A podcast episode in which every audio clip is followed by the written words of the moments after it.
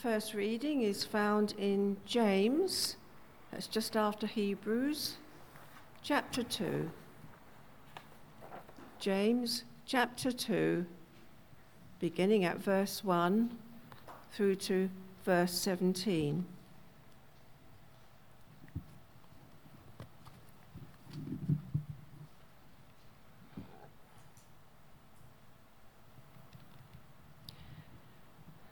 My brothers and sisters, as believers in our glorious Lord Jesus Christ, don't show favoritism.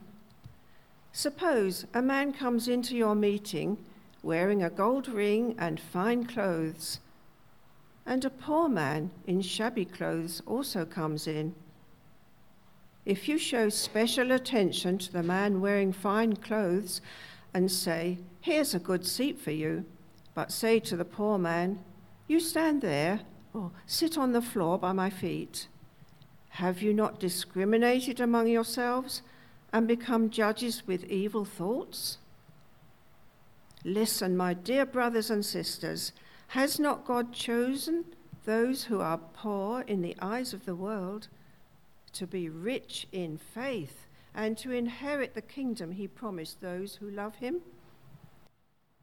But you have insulted the poor.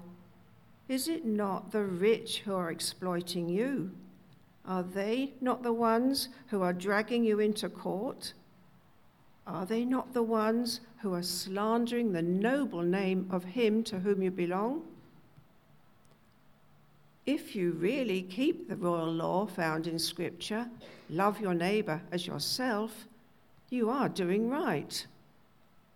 But if you show favoritism, you sin and are convicted by the law as lawbreakers. For whoever keeps the whole law and yet stumbles at just one point is guilty of breaking all of it. For he who said, Do not commit adultery, also said, Do not commit murder. If you do not commit adultery but do commit murder, you have become a lawbreaker. Speak and act as those who are going to be judged by the law that gives freedom, because judgment without mercy will be shown to anyone who has not been merciful. Mercy triumphs over judgment. What good is it, my brothers and sisters, if a man claims to have faith but has no deeds? Can such faith save him? Suppose a brother or sister is without clothes and daily food.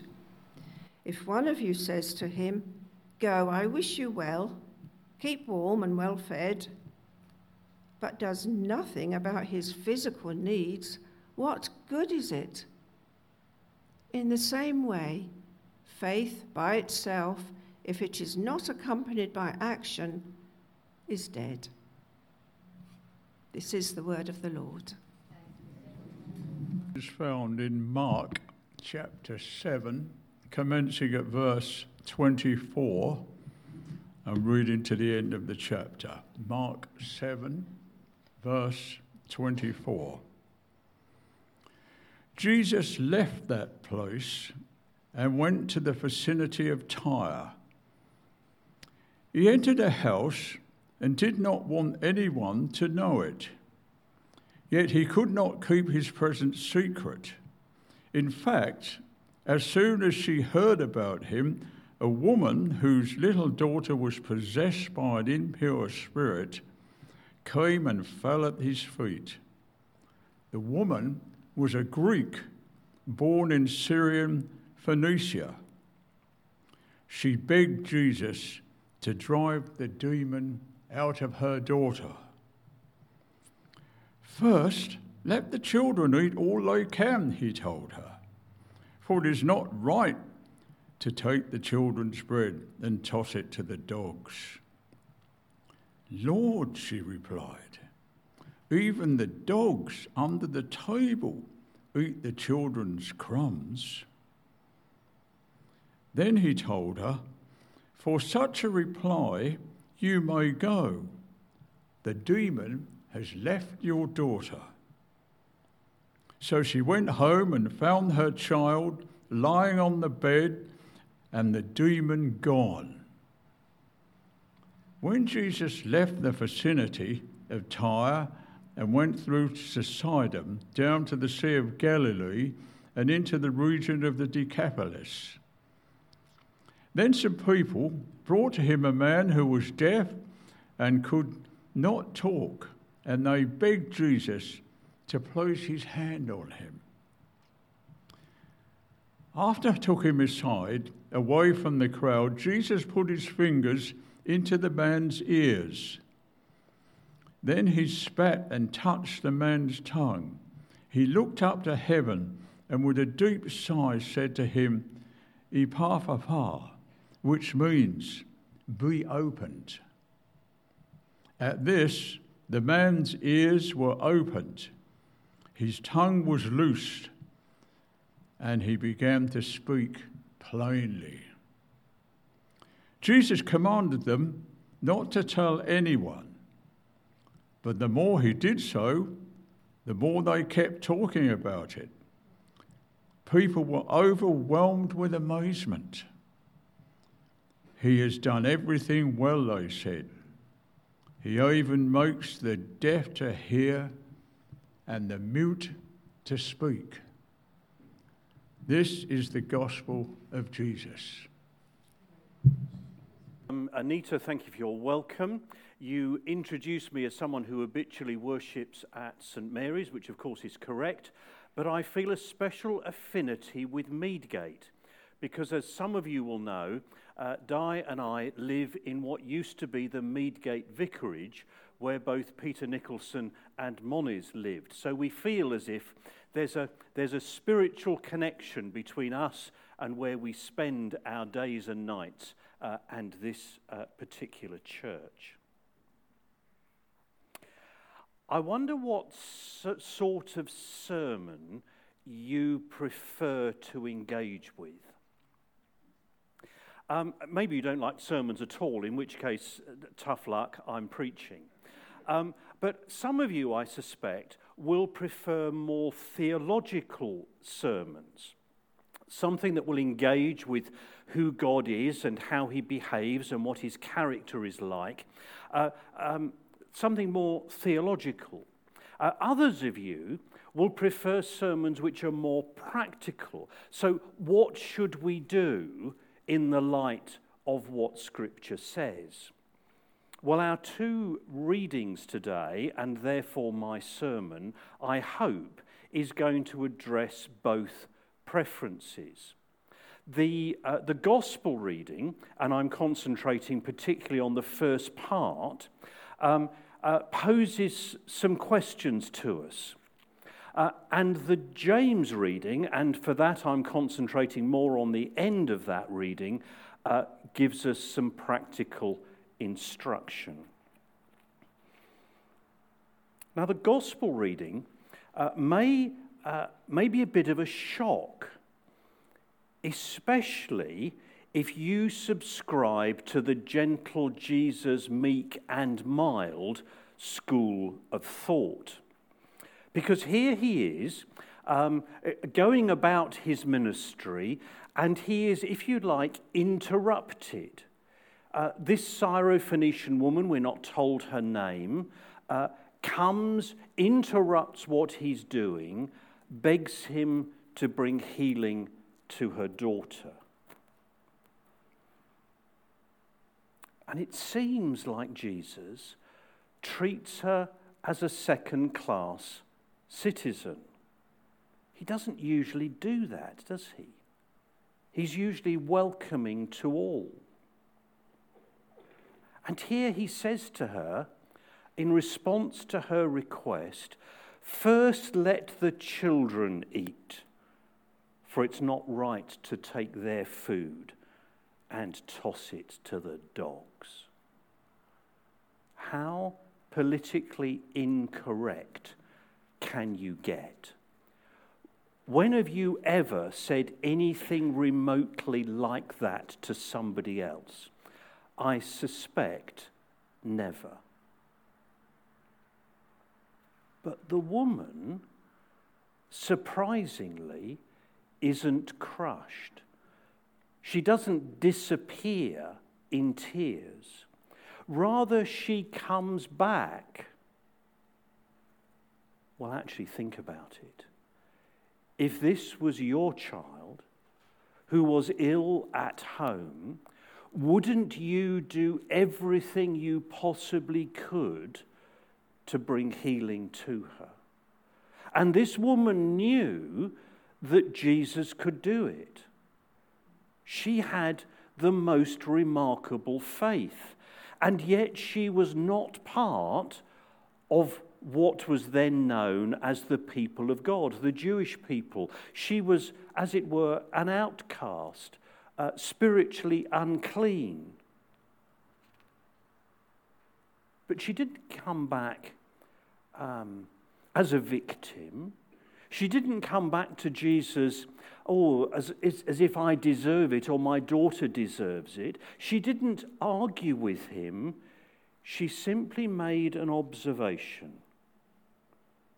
Just give me a crumb that falls from the table. No argument about the difference between the Jewish people and her own people. Just give me a crumb. And Jesus delights to do it. Her daughter is healed. But this raises a bit of a theological question. Did you notice in one of the songs we sang earlier, uh, we boldly declared that God never changes? Well, it looks like Jesus has changed his mind. Because it appears that initially he says, No, get lost. It's not right to do it. And then he does it. Does God change his mind? I think, I think this is more to do with timing than it is to do with God changing his mind.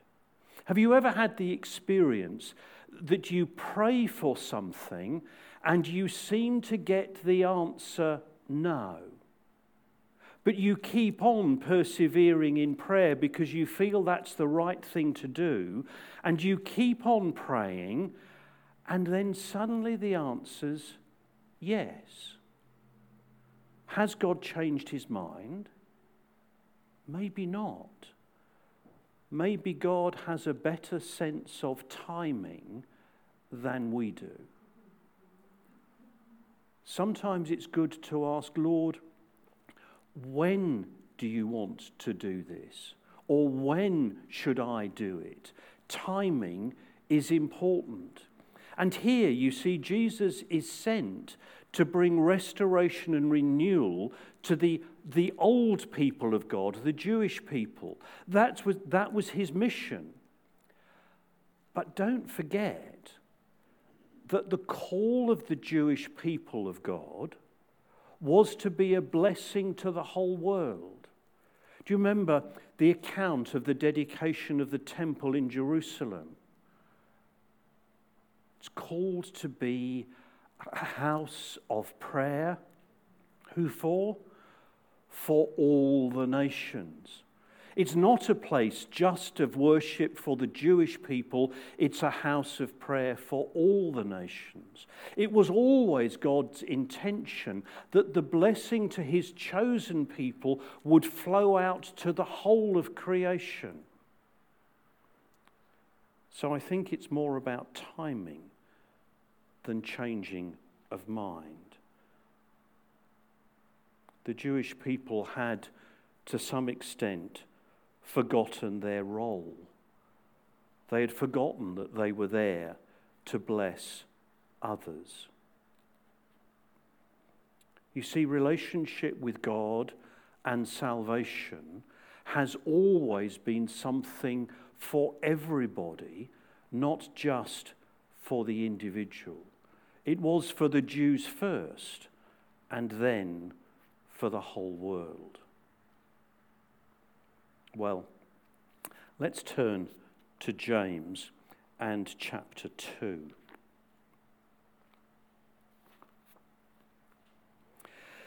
This, too, is a controversial book.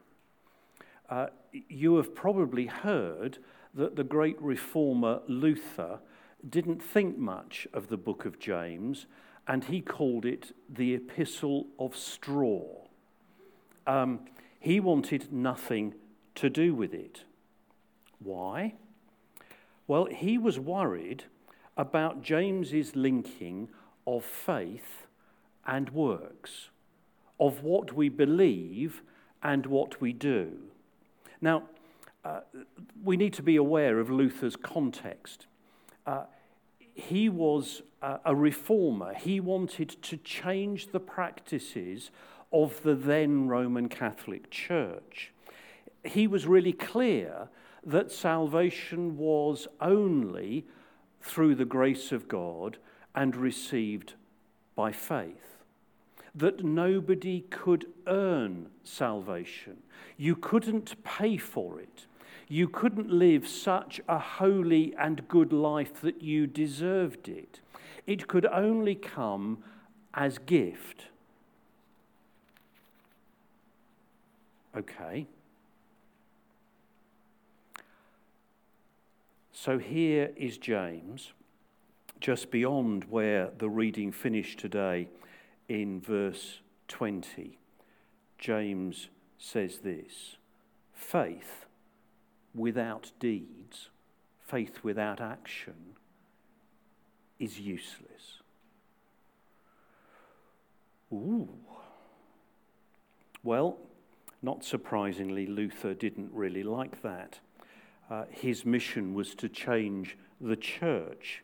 Um, he wanted um, a removal of all the practices like indulgences and other things that gave the impression that you could pay for or earn your own salvation. Of course, you can't. It's a shame, I think, that Luther didn't like it. Um, I don't want to set myself up in opposition to Luther. He was a great church leader. But I think uh, James is perhaps one of the best summaries of how to live the Christian life that Scripture gives us. And it's only five chapters. You could read it all while the potatoes are cooking and before you eat lunch. The mistake that was made by the Jewish people is the same mistake that James is addressing amongst Christians. The Jews said, We belong to God because of our heritage. They looked back to the great leader, Abraham. Uh, they traced their heritage through the female line. That's what makes you Jewish. If your mum's Jewish, then so are you. Um, it's demonstrated amongst the men in circumcision. And that's all it takes to show that we're part of God's people, said some of the Jewish people. And then Christians have said, we have faith in Jesus Christ. And that's all it takes to be a member of God's family. Both, of course, are partially right. But both manage to miss the main point. God chooses people, loves people, equips people in order that there is a purpose in the sharing of his love and his grace with us. It's in order that we might show that same love and grace to others. Crumbs must fall from the table whenever God's people meet. Yes, our salvation is secure. Jesus has done all that is necessary. There is nothing more to be done, nothing that we can add to what he has already done, we're safe, we're loved, we are already living in eternal life. But now, as the chosen people of God, we are responsible for sharing that blessing with others and with the world. For the Syrophoenician woman, it was healing for her daughter. For us, it might be visiting someone who's alone. It might be sharing food with someone without. It might be giving to someone who has no money. It might be sharing possessions with someone who is homeless. It might be giving away what we don't need. It might be supporting charities like the one we've heard of today. Salvation is available to all. But that's God's business. It's only by His Spirit that someone will be drawn into God's family. Our business as the people of God is to have a concern for everyone, for the whole family of the human race, not just our church family. And that concern expands beyond the human race to the whole of creation and the environment and world in which we live. We're called to share what we have, to scatter the crumbs so that many may benefit. So, two things. You can do some theological reflection on the nature of God today? Does he change? Or what about the issue of timing?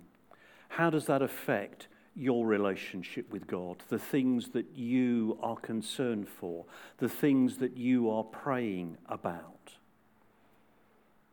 And then there's something practical to do.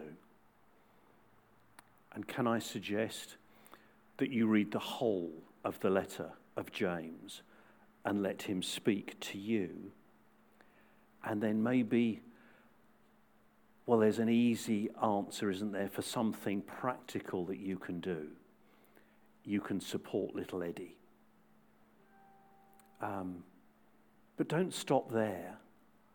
What other crumbs can you share with your family, with your neighbours, with people in this community? With God's world. Even though you may not mention the name of Jesus, you will actually be fulfilling God's law.